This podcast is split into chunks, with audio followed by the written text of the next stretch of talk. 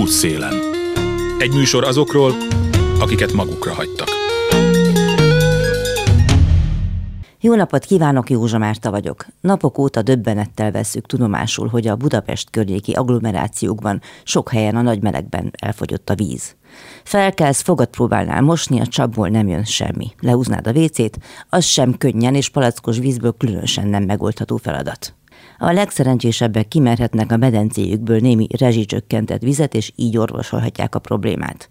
Csak hogy az agglomerációba kiköltözöttek jelentős részének maximum gumimedencéje van a gyerek számára, ha már nem jut nyaralásra meg egyáltalán. A most vízhiánytól sújtott településeken tipikusan olyanok laknak, akik kimenekítették a gyerekeiket a belvárosi smogból, és a megfizethetetlen lakására is kiszorították őket a belvárosból. No meg egyébként is a kor szelleme. Menjünk fel a hegyre, termesszük meg magunknak a paradicsomot. Hát víz nélkül ez is nehéz lesz. Szóval tízezrek áramlottak ki a fővárosból, és igencsak csodálkoznék, ha a probléma nem jelenne meg hamarosan a többi nagyváros környéki kiköltözőnél is. De nem vihettek magukkal utat, vízvezetéket, bölcsödét, ovit, iskolát, gázművet, orvosi rendelőt, volt ott mesterembert, szóval olyasmiket, amelyek mondjuk egy oszták faluban fel sem tűnnének, maximum a hiányuk és ezek az emberek választottak maguknak polgármestereket, akik pártállásuktól vagy esetleges függetlenségüktől függetlenül ma a politikai berendezkedés párjái.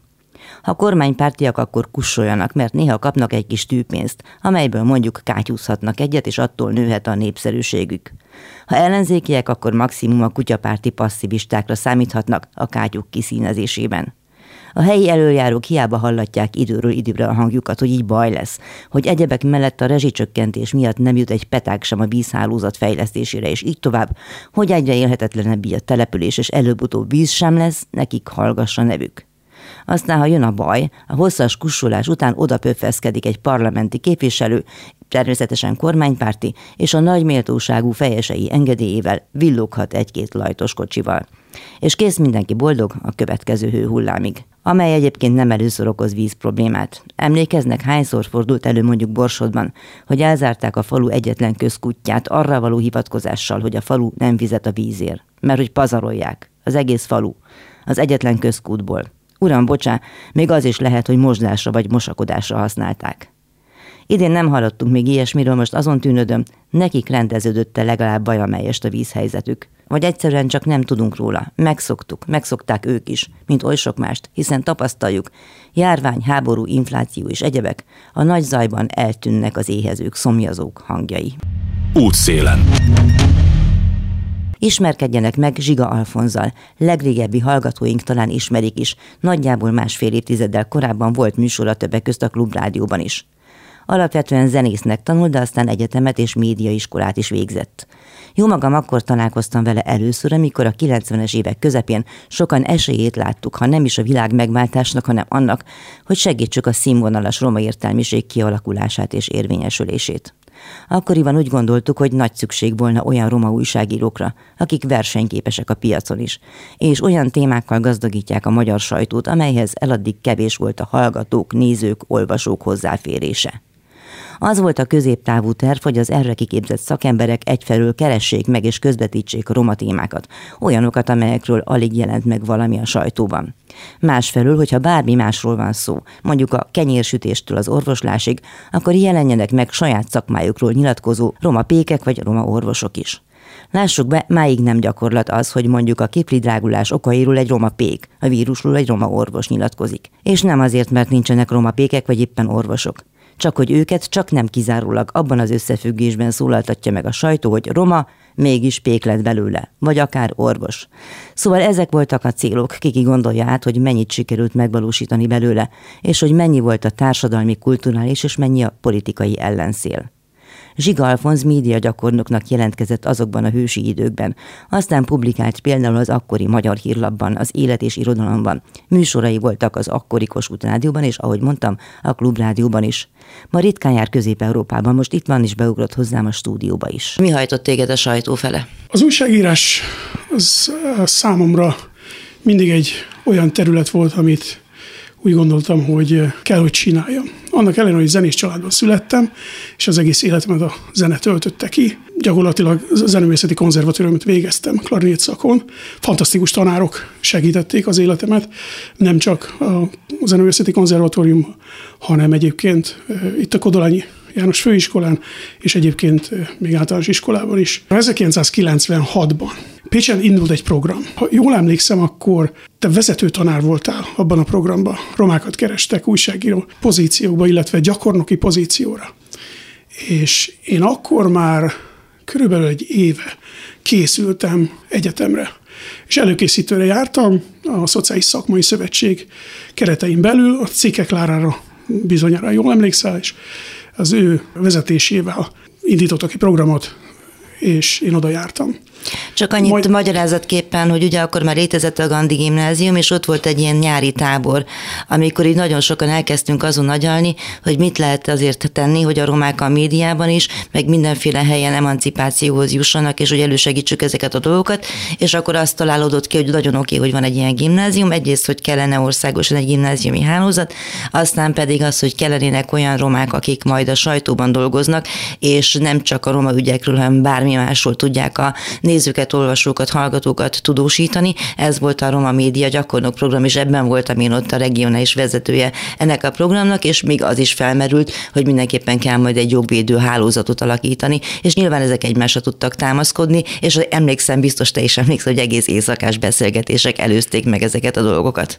Így van, nagyon jól emlékszem. Igazából én 97-be kerültem a programba, és elmentünk hozzátok Pécsre, és ott hosszú időn keresztül azon gondolkodtunk, ahogy az előbb is említetted, hogy mit kéne tenni és hogyan. 1997-ben jött egy amerikai hölgy, Jenny Soverlock, aki a Független Média Központ berkein belül úgy lát, hogy ez egy nagyon érdekes program. Ő valamikor a New York Times alapítványnak dolgozott, és úgy került Magyarországra, hogy itt Magyarországon írta a diszertációját, ha jól emlékszem, kommunikáció, gazdaság. És ő volt az egyetlen közöttünk, aki látott már ilyet, és az emlékszem arra, hogy mekkora megkönnyebbülés volt, amikor megérkezett valaki, aki egy kicsit segített teregetni, hogy hogy kell ezt csinálni. Így van, így van. Tehát Janice segítette ezt az utat, és én ebben a programban tettem részt, így utólag nagyon hálás vagyok neked is, és neki is természetesen. Majd 97 végén, 98 elején végeztem, és az én kapcsolatom Janice-szel több volt, mint egy programvezető tanár. Hiszen ma a feleséged és gyereked, gyereked így édesanyja. Így van, a gyermekem édesanyja, és aztán elkezdtük közösen csinálni ezt a programot. A keleti régióba próbáltunk több olyan programot létrehozni, amelyik segített a romákat szintén, hogy Romániába például, vagy, vagy Szlovákiába, vagy Macedóniába és Nekem még Bulgária még is Bulgária, rémlik. így van, igazad van, és Bulgáriában is nagyon jól ment. Azt gondolom, nagyon jól ment ez a program.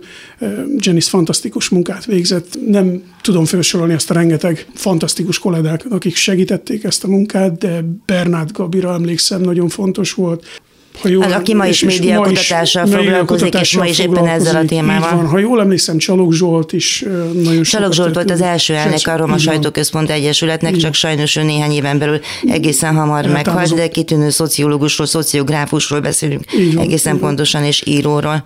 Tehát nagyon, nagyon sok fantasztikus újságíró és közéleti szakember segített ezt a munkát. Én ott dolgoztam, jól emlékszem, több mint két évet, vagy talán még többet is, de számomra nagyon nehéz volt az írás. Tehát úgy éreztem, hogy, hogy nem igazán az enyém. Tehát nem tudtam föloldódni ebbe. És Hát gondolom egy ideig, mert azért publikáltál te az Persze, élet és irodalomban, és számos más helyen jó, is. Jól ment, ezek az emberek, akik minket segítettek, természetesen a feleségem óriási segítség volt, aki folyamatosan inspirált, és, és mondta, hogy nagyon jó lesz és nagyon jó újságíró lesz természetesen jól is ment, de nem éreztem azt, hogy kiteljesedtem ebben a műfajban, az írásban. És bizonyára ismered Tóth Andrea, Tóth Andi Szegeden Szegedi, van, igen, ő is van. szokott a klubrádiónak segíteni is, meg tudósítani is. Így van, és Andi gondolt egyet, és azt mondta, hogy miért nem csináljunk rádiós anyagokat. És mint ha ma lenne, nem? Tehát ma van, a, na van ez az időszak, amikor Nagyon. mindenki podcastot csinál a írott vagy internetes felülete mellett. Így van, így van. Andi javasolta, hogy tudta, hogy szenvedek az írástól. Nem élveztem annyira, mint ahogy én azt gondoltam. És oda, hogy miért nem próbálod, rádióz egy kicsit nekem. Menjél, csinálj egy-két anyagot. Elmondtam, mit csináljak, elmondtam, hogy kérdezzek. Jó, mondom, rendben van, oké, megnézzük, csináljuk. Igen, akkor még a Kossuth Rádiónál dolgozott, ahol még lehetett ilyesmiket csinálni. Ma már ezt, ezt azért elképzelhetetlen. Biztos, hogy nem lehet megcsinálni. Elmentem, csináltam két anyagot, visszahoztam, mutatta, hogy hogy kell megvágni, megcsináltuk, stb. És én feszültem, figyeltem és izgultam, hogy mit fog mondani. És megszólalt az Andi, soha nem felejtem el, hogy na jó, hát nem kell nagyon izgulni, hát rádiós leszel, kész. Hát ez így van. A Jóisten is ennek teremtett, rádióz. Nem kell itt félni továbbá. És aztán ez tényleg nagyon jól ment. Tehát éreztem, hogy, hogy ebben teljesedtem ki, sokkal könnyebb volt az életem, sokkal jobban éreztem magam, amikor mikrofon előtt voltam, illetve a mikrofon mögött, mert hogy az volt az igazi énem, és úgy éreztem, hogy a beszéd könnyebb nekem, és könnyebb kérdeznem. És, és hol mentek le ezek az anyagok? a Kossuth Rádióba természetesen, Andi segítségével, illetve a Klubrádió, illetve az ország minden területéről.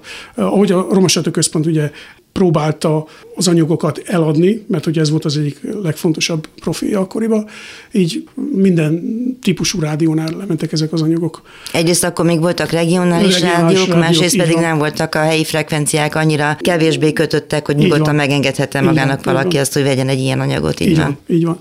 Tehát nagyon jól ment, nagyon élveztem, ott voltam elég sokáig, szintén nagyon sokat köszönhetek Puporka Lajos barátomnak. Aki szintén volt aki a Klubrádió munkatársa. kollega volt. Egyébként úgy kerültem én a Klubrádióhoz ő általa, mert hogy amikor dolgoztunk ezen a rádiós programon, a Roma Sajtóközponton belül, akkor a Lajosnak támadt egy ötlete, és Bocskai Zsolti leült tárgyalni, és Zsolti azt mondta, ad nekünk időt, csináljunk egy jó műsort, kisebbségi és emberi jogi műsorokat is. És Lajos azt mondta, Alfasz, nincs kedved velem dolgozni? Mondtam, természetesen nagyon örülnék, hogyha dolgozhatnék veled, és ez így kezdődött. Létrehoztunk egy alapítványt, majd elkezdtünk együtt dolgozni. A Bocskai Zsolti nagyon sokat segített abban, hogy megértsük, hogy hogy is kell jó rádiós anyagokat készíteni, mi az, amit át kell adni, nem csak az anyagot, hanem hogy érezzék is egyébként a, a hallgatók, hogy, hogy éppen milyen fontos dolgokról beszélünk. Hát meg, hogy beszippancsa őket hogy valamint a hangulata és a magáinak érezze, hogy fontosak ezek a dolgok. Pontosan így van. És aztán nagyon sok díjat nyertünk, egész jó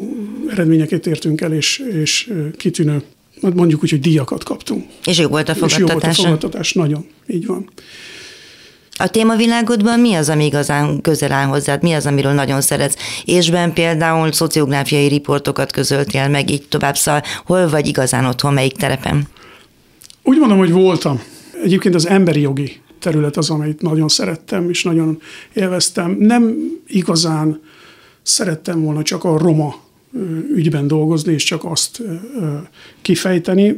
Azt gondolom természetesen fantasztikus és nagyon fontos terület, de azt gondolom, hogy mindenkinek joga van a méltósághoz, és az emberi jogi minimumokhoz, és én nagyon figyeltem arra, hogy ezt mindig közvetítsem, hogy ezek meglegyenek, és hogyha ezek nem voltak meg, akkor én azt gondolom, hogy nekem ott volt a helyem, hogy ezt közvetítsem, hogy, hogy már pedig ennek az embernek, vagy ennek a családnak sérültek a jogai. Most is úgy érzem egyébként, hogy ez nagyon, nagyon fontos, független származástól, és nemi vonzódástól és, és minden mástól.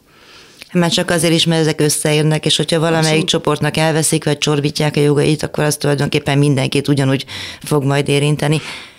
Nem, bizt, nem vagyok biztos benne egyébként, hogy sokan értik ezt most ebben a pillanatban, ebben az elmúlt néhány évtizedben, hogy ez nem csak arról szól, hogy ha valaki roma és csorul az emberi jog, akkor az csak azért van, mert roma, és, és hát csak azért van, mert roma elsősorban, de, de hogy ez csak vele történhet meg. Hát ez bárkivel megtörténhet. Lehet, hogy még nem jutottunk el odáig, de hogyha, hogyha jól megnézzük, akkor biztos vagyok benne, hogy találunk olyan történeteket, amelyekben már, már kirajzolódik az, hogy, az, hogy nem csak romákat érintenek ilyen emberi jogi hátrányok. De most már jó ideje az Egyesült Államokban élsz, és majd visszatérünk erre bővebben is, de most csak azt szeretném tőled megkérdezni, hogy hogy látod, hogy ez a 90-es évek közepétől tartó, és akkor azért nagyon optimisták voltunk, vagy én legalábbis az voltam folyamat, ez már egy 2022-re hogyan csapódott le? Tehát van, amiben előre léptünk, van, amiben nem léptünk előre.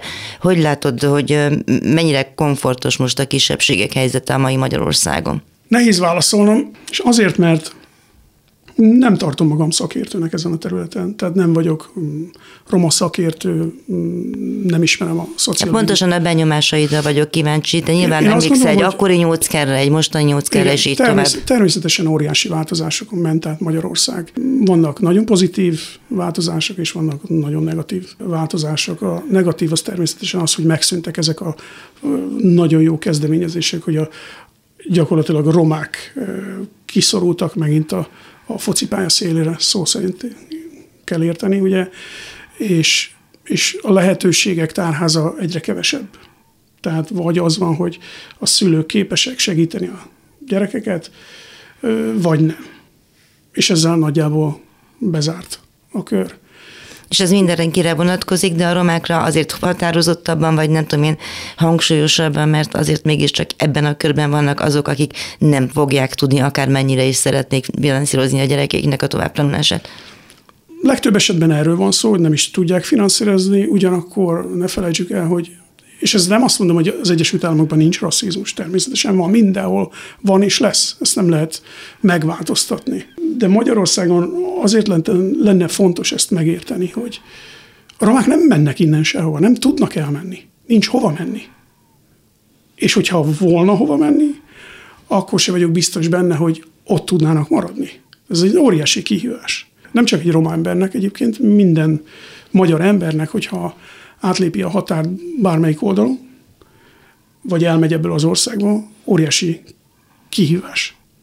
Na jó, mondjuk az USA-ból sem nagyon tud elmenni egy fekete ember, de akár egy latinó sem, akkor, hogyha nincsen hova, meg hogyha nincs mögötte olyan pénz, ami már eleve megszünteti a problémáit. Teljesen igazad van, és nagyon egyetértek ezzel. Nem is mennek. Mit csinálnak? Olyan érdekképviseleti csoportjaik vannak, amelyek képesek kiállni az utcára, mint ahogy ezt láttuk egyébként az elmúlt néhány hónapban. Nem volt lényeges, hogy vírus volt, pandémia volt. Egyszerűen tízezrek meneteltek az utcán. Itt George Floydról beszélek, ugye, amik, akit megöltek a fekete. Hát meg a Black Lives Matter. Igen, így van. Tehát mentek, és azt gondolták, és egyébként, hogyha nézted a, a, a CNN és egyébként a Fox News, hogy ne hagyja ki senkit, akkor láttad, hogy többségében egyébként fehérek meneteltek. Hihetetlen mennyiségű, most a fehért úgy értem, hogy amerikai fehér középosztálybeli, középosztálybeli hétköznapi állampolgárok meneteltek, és azt mondták, hogy ezt nem hagyhatjuk, mert hogyha, ha ezt hagyjuk, akkor az velünk is megtörténhet.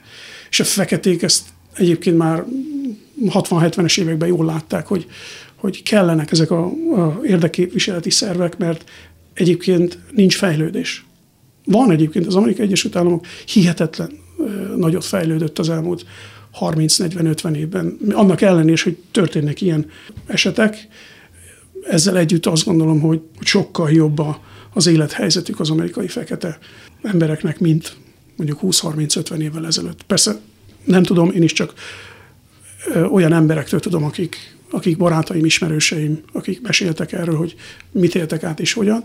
Azt az... szokták mondani egyébként, hogy a feketék egy jelentős része jobban integrálódott már a középosztályba, és hogy most azok, akikkel igazán baj van, vagy igazán figyelni kell, lenne azok a latinók, a közép-amerikai és a dél-amerikai bevándorlók, hogy ők foglalják el azt a társadalom peremén levő helyet, amit a korábban a feketék töltöttek be. Te ezt így látod?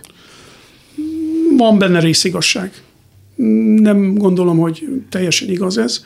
Tehát most is vannak olyan leszakadó fekete csoportok, amelyek valóban mindennapi nehézségekkel küzdködnek. Így igen, oktatásban... viszont erősödik a középosztályok, azt nem tudom, a latinoknak Te... van-e erősödő hát, középosztályok? Igen, van, van, tehát hogy erősödik az is, de nyilvánvaló azt gondolom, hogy ott egy más helyzet van. Mert hogy a, a mexikói bevándorlás és a, a Kubából és Mexikóból bevándorlás az nagyon erőteljes, tehát ott folyamatosan érkeznek illegális bevándorlók, de máshogy kell, kell ezt gondolni, mint itt Magyarországon. Az illegális bevándorló az nem feltétlenül jelent itt rosszat. És hát meg a kubaiaknak szintén van középosztályok, mert eleve azok menekültek elsőként, akiknek van. volt valamilyen tehetőségük.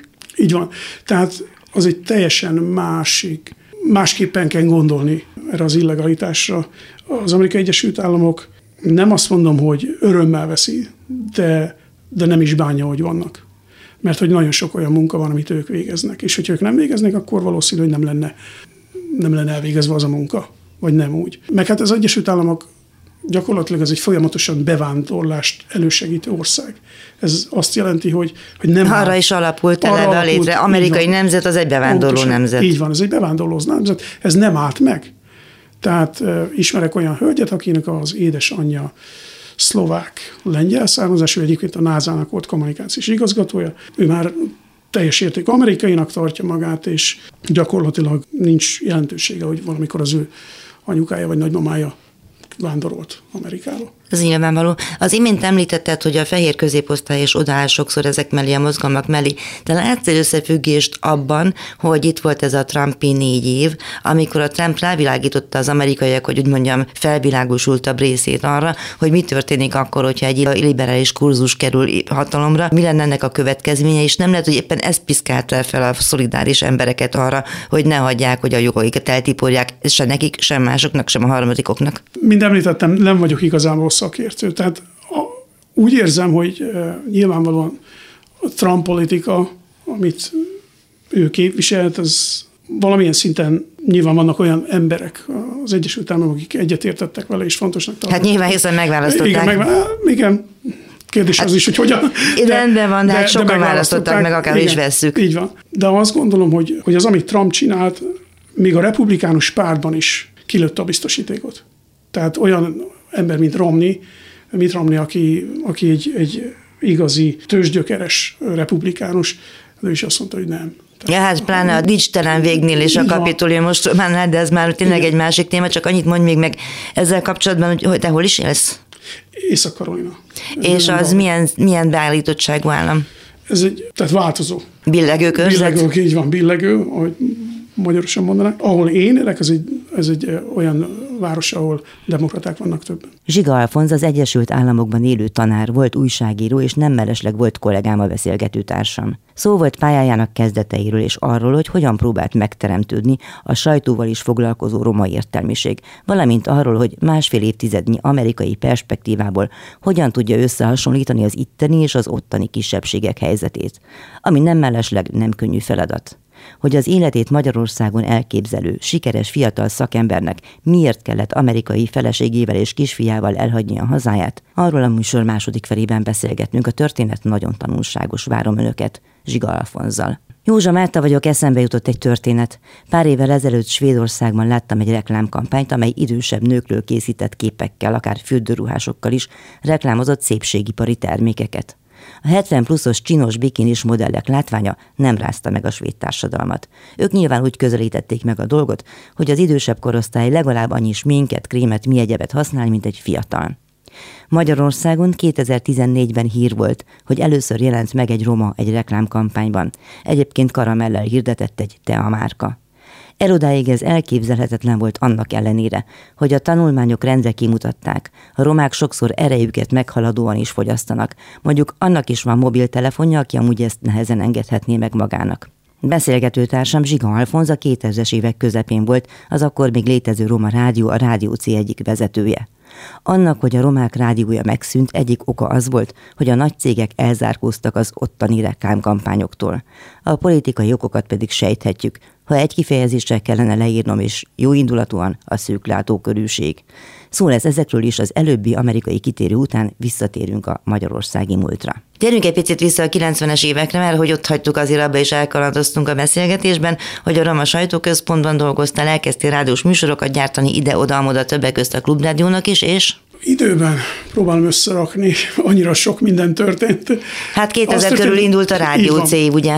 Így van. Pályáztam a Rádió C igazgatói pozícióra, amit meg is kaptam, és fantasztikus kollégákkal dolgoztam együtt, és tényleg az egy igazi közösségi rádió volt. Azt gondoltam, hogy hogyha vala beszélni kell közösségi rádióra, akkor az, az mindenképpen a Rádió C volt. Ezt vezettem több mint egy évig, nagyon sokat segítettek kollégák, akik már egyébként ott voltak, Müller György, Hosszúkada, Fátyó Tivadar, Isten nyugosztalja, és még sokan mások, Harper Laci, tehát nagyon sok jó kollega volt, akik segítették a munkámat. Majd 2004-ben történt egy olyan esemény, már akkor természetesen mi letáboroztunk Magyarországon, eldöntöttük, hogy itt fogunk élni. Mármint, hogy Janice is odahagyta az amerikai életformáját. Így van, és én a Janice elvettem feleségül természetesen, megszületett a fiam közben, elmentem a Kodolányira, elvégeztem. PR szakon végeztél, ugye? Végeztem. Miért pont PR szakon? Úgy éreztem, hogy, hogy a rádiózásból talán az áll legközelebb hozzám, mert hogy az jól ment a beszélgetés. Tehát azt úgy éreztem, hogy az közel áll hozzám, és ezt nagyon tudnám csinálni, egy-egy céget képviselni, és fontosnak is tartottam, hogy egyébként végre jelenjen már meg egy-egy roma arc, mondjuk egy Coca-Cola PR kampányba, vagy, vagy, vagy éppen a, nem akarok itt reklámot senkinek, de, de bármilyen más nagy cégnél. Ugye, hogy szegény Setétnő mondta volt, hogy miért nincs legalább egy penánkán egy roma gyerek arca, hiszen Igen. a roma gyerekek is penánkába kakilnak. Pontosan így van. Egy nap hazajött a feleségem este, és azt mondja nekem, hogy ő vissza akar költözni az Egyesült Államokba. Hát én nagyon meglepődtem. És mondom neki, miért? Olyan jól élünk itt, annyira jól érezzük magunkat, nekem jó munkám van, imádom, neked jó munkád van, imádod. És akkor elmesélt egy történetet. Michael, fiam, az ő neve Michael, akkor olyan négy éves lehetett, ha jól emlékszem, három és négy éves. Most meg már egyetemet végzett? Most már egyetemet végzett, így van. Természetesen nagyon fontosnak tartottuk azt, hogy, hogy mind a két nyelvet nagyon jól beszélje. Tehát így én csak magyarul beszéltem hozzá, a feleségem csak angolul, polyás korától. És így két nyelvű óvodába szerettük volna vinni. És a feleségem talált egy kétnyelvű óvodát az őrsvezértéren. És elvitte a kisfiamat, nagyon örültek ott az óvodavezetők, és mondták, hogy fantasztikus, jön egy amerikai kisfiú hozzájuk, hát ez nagyon jó. És megjegyezték, hogy ide romák nem járnak. És erre a feleségem azt mondta, jó, hát akkor ez egy probléma, mert mi azok vagyunk. A részleteket nem árult el a feleségem, és majd másnap visszaszólt az óvodavezető, hogy nincs ezzel semmi gond. Nem is úgy gondolták. Csak én ne járjak a gyermekemért az oviba. Tehát ne vigyem oda, és ne vegyem föl az ovi végén. Tehát akkor jöhet nyugodtan. Ez kicsapta a biztosítékot a feleségem, és azt mondta, hogy biztos, hogy nem fogja fölnevelni Magyarországon a gyermeket, mert nem fogja engedni, hogy másodrendű állampolgár legyen egy országnak. És ez gyakorlatilag döntött. Természetesen én nagyon féltem. én nagyon féltem, hogy el kell hagynom ezt az országot, ahol felnőttem, amit, amit elértem, a barátaim, a családom, és Hát meg sikeres voltál. Meg, meg úgy érzem, igen, hogy sikeres is voltam. Isten nyugosztalja, drága édesapámmal, édesanyám él még, hál' Isten. Tehát velük megbeszéltem, hogy mit tegyek nagybácsik, nagynénik, ahogy ezt egy roma családban. Családi tanács. Családi tanács, kupak tanács, mindenki javasolt mindent. De én úgy éreztem, hogy ez valahogy nem adott elég erőt. Szeretem a kívásokat, de, de nem találtam a fogást ezen az egészen. És azt kell tudnod, hogy nekem volt egy fantasztikus nagyapám, kettő.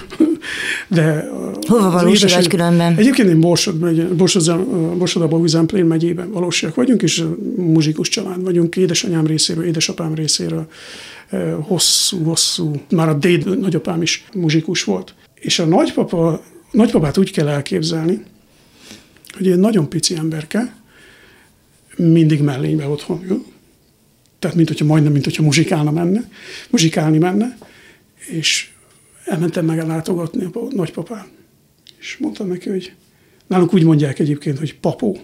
Az azt jelenti, hogy nagypapi. Papó, segíts nekem, mert nem tudom, mit csináljak.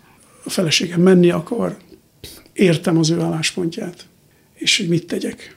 Hallgatott, vártam, feszültem, hogy mit fog mondani. Nem sokat beszélt, tehát nagyon keveset beszélt a nagyapám, és egyszer csak megszólalt, és azt mondta, hogy drága unokám, a varjú, itt is varjú, és ott is valljuk. Ezt megírtad valahol, nem? Nem, esküszöm. Esküszöm, hogy nem. Hív föl bármelyik családtagomat, ismerik a történetet. Vagy hogy... csak nem lep meg, vagy el, lehet, hogy el is mesélted, nem tudom, mert... Lehet, de és így egyszerűen, egyszerűen minden világos lett. És megértettem mindent, amit mondott. Utána nem beszéltünk róla. Jó, mondjuk az egzisztenciális félelmeidet azért ez sem csökkentette olyan nagyon, tehát nyilván ki kellett találnod, hogy ott mit fogsz majd magaddal kezdeni. Az volt a legfontosabb, azt gondolom, hogy akartam menni. Élveztem a kihívást, főleg azután, amit a nagypapám tanácsolt, illetve hát amit az édesapám Isten nyugosztalja, hogy nem kell félni, tehát nagyon buzdítottak a családom, édesanyám szintén nagyon, segít, nagyon sokat segített ebben, nagyon sok hosszú órát beszélgettünk végig, hogy hogyan is kell ezt jól csinálni. És aztán elmentünk. Eladtuk a házunkat, eladtunk mindent, és és mentünk. Az én szívem majd nem leszakadt. Nyilván. Akkor még volt Rádió C? Még volt. Sőt, sőt, nagyon jól ment a Rádió C-nek. A, Isten nyugosztalja, Fátyol Tivadar barátom vette át a Rádió C-t, és, és nagyon fantasztikus, nagyon, nagyon jó műsorokat csináltak. Tehát nagyon élvezhető volt. Miatt visszamennénk Amerikába, még azért mondja egy pár dolgot arról, hogy miért fontos lenne a közösségnek ez a Rádió C, és miért olyan borzalmas egyébként az, hogy kinyírták. Azt tudom elmondani, mit én tapasztaltam. A Rádió C nem csak egy rádió volt. Tehát ez valóban azt jelentette, hogy ott a, a Luisa utca és a környékén, vagy a romák bármelyik... Telekitér környékén. és környékén, bocsánat, igen. Tehát, hogy a város bármely pontjáról jöhettek és mindig nyitva állt az ajtó. Tehát nem csak arról szólt, hogy valakit behívtunk és, és elbeszélgettünk, hanem ott tanácsot kértek, jogi tanácsot kértek, ott, ott az önkormányzatra vonatkozó tanácsokat kértek, tehát mindenbe próbáltunk segíteni, mi, és minden kollega. Hadd meséljem el most csak igazán az anekdota kedvéért, hogy Parancs. én is dolgoztam a legelején a Rádió C-be, mikor a beindításhoz kellett segítkezni, és emlékszem arra, hogy jöttek a cigányasszonyok különböző vasárnap délelőtt, különböző húslevesekkel meg rántott húsok, hogy jaj, drága gyermekeim, mit dolgoztok vasárnap délelőtt, hát legalább egyetek valami kicsikét. Így van, így van. És egyébként ez mindennapos volt, tehát hogy annyira szerettek minket az ott élő emberek, egyébként nem csak a, a telekítérés környékén, hanem egyébként Budapestre. Mondjuk azt, hogy fantasztikus élményeink voltak, hosszú lenne elmesélni, nincs is annyi időnk, de azt gondolom mindannyian imádtuk, akik ott dolgoztunk, nagyon sajnáltuk, hogy ez tönkrement. Nagyon fontos lenne, hogy újra talán valamilyen kis kaput hagyni arra, hogy legyen egy újabb rádió C, ami nem csak az éterben szól, hanem egyébként napi szinten jöhetnek a, a romák is, és ott lehetnek azokkal a riporterekkel, azokkal a, az élő show. Például Poncok Béla egy fantasztikus ilyen showman volt, aki, aki segítette a romák mindennapját. Tehát nagyon fontos az, hogy, hogy a, a mindennapi életbe a gyötrelem, amin keresztül mennek az emberek, legyen egy kis oldás, legyen egy feloldás, amiben azt érzik, hogy jaj, de jó, hazaértem, bekapcsolom a rádiócét, mert hogy nem rádiót, hanem rádiócét kapcsolom be, hogy ez nagyon fontos volt. És akkor hallgatom azt az ismerőst, aki, aki a mikrofon mögött ül, és jól érzem magam tőle. Vagy csinálunk olyan élősokat, ahol például bejönnek a muzsikus romák, így, mint ahogy én most ülök veled szembe, és azt betelefonálnak a, a város minden pontjáról. Romák, hogy ezt a nótát kérik, mert hogy nekik most ilyen kedvük van, és hogy elmuzsikálná ezt nekik a, banda, természetesen. Hát vagy elmondja a problémáját, azért az egy olyan rádió volt, ami tulajdonképpen, ahogy a klubrádiónak is a klasszikus műsorrása meg volt, tehát mindenféle típusú műsor létezett benne a kulturáistól elkezdve, nem tudom én, a jogvédőig, meg a híradai, én mondjuk éppen a hírműsorokban dolgoztam annak idején.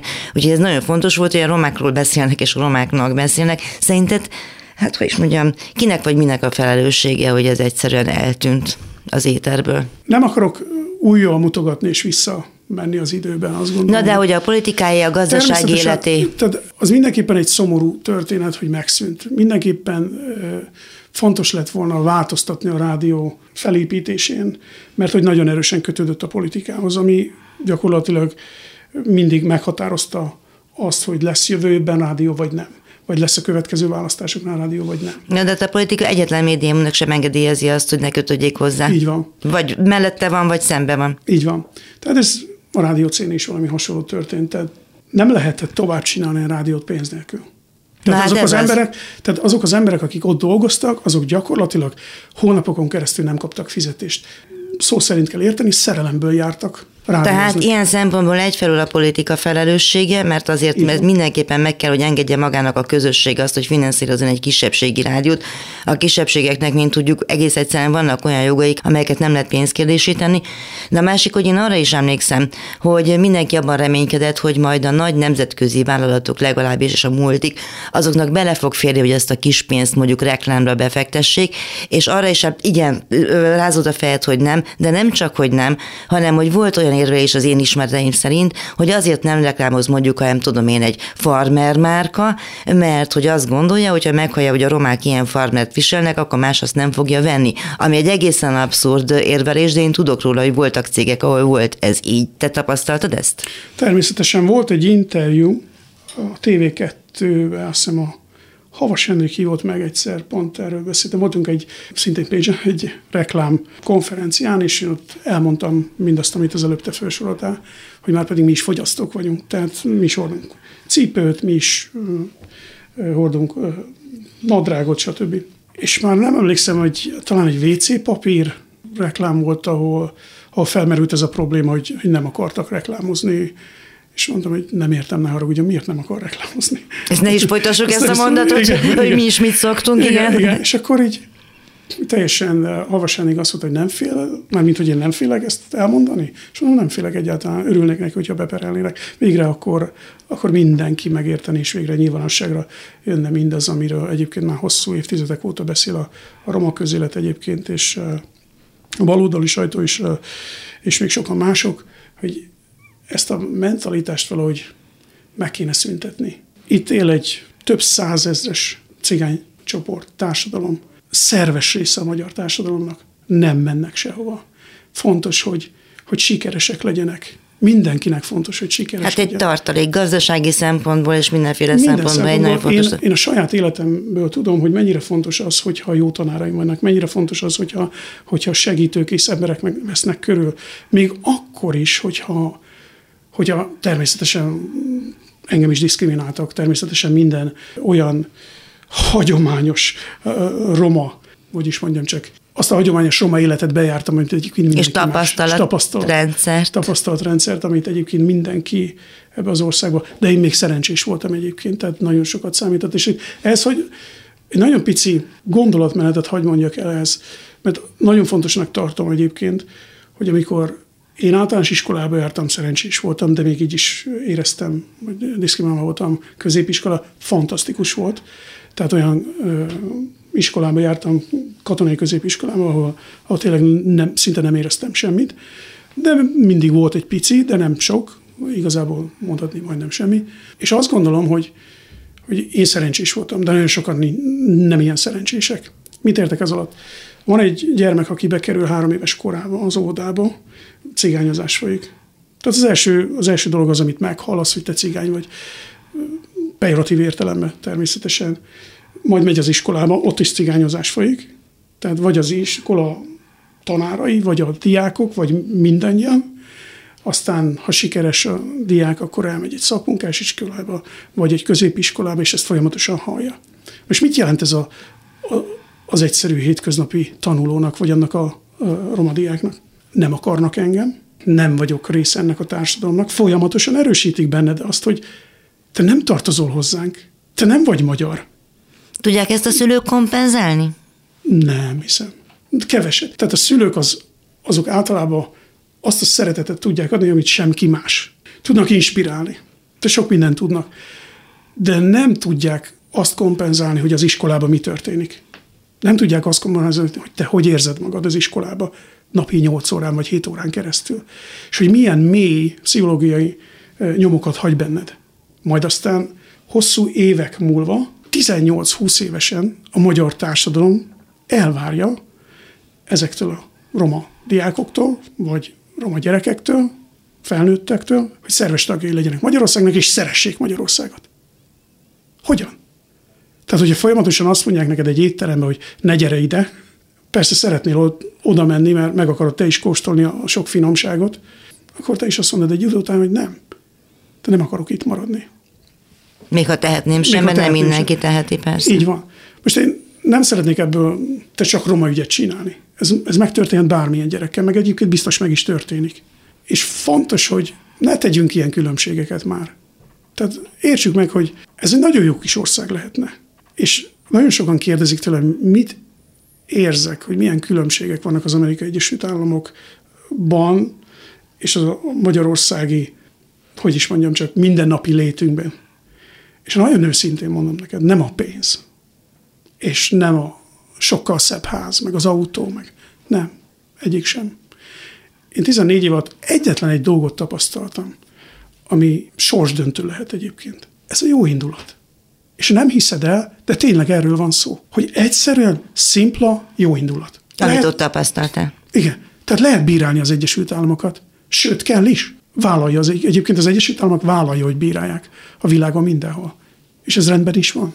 De a jó indulat az olyan, ami mindennapokban, ami, ami először meglepődtem, amikor oda mentem. És nem hittem el, hogy ez létezik. Voltunk nagyon nehéz helyzetben, és olyan emberek ajánlották föl segítségüket, akiket nem is ismertünk. Tehát nem, nem volt érdeke, hogy segítsen. És elkezdtem gondolkodni, természetesen jó magyar módra, na most akkor nézzük csak, hogy Vajon mit akarhat ez miért, tőlem? Így van, pontosan, így van. Mit akar ez tőlem, hogy, hogy segít nekem. És aztán rájöttem, hogy nem akar semmit. Hogy boldogulsz, mit csinálsz most? Köszönöm, nagyon jól vagyok. Egy középiskolában vagyok tanár, elsősorban zenetörténetet tanítok, és viselkedési zavarokkal küzdő gyerekeknek segítek. Most nem, itt, itt nem a rossz értelemre kell gondolni, hogy bejönnek a gyerekek, és örjöngnek, és ilyen viselkedési zavarokkal küzdő gyerekekről beszélek, hanem olyanokkal, akiknek mit tudom, pánikbetegsége van, vagy nagyon izgul egy vizsga előtt, és, és képtelen megnyugodni, és ez hasonló. Hát ilyen speciális, speciális igényű gyerekeknek szoktuk, ez most Magyarországon esen is gyerekeknek, egyébként ez most a szakkifejezés.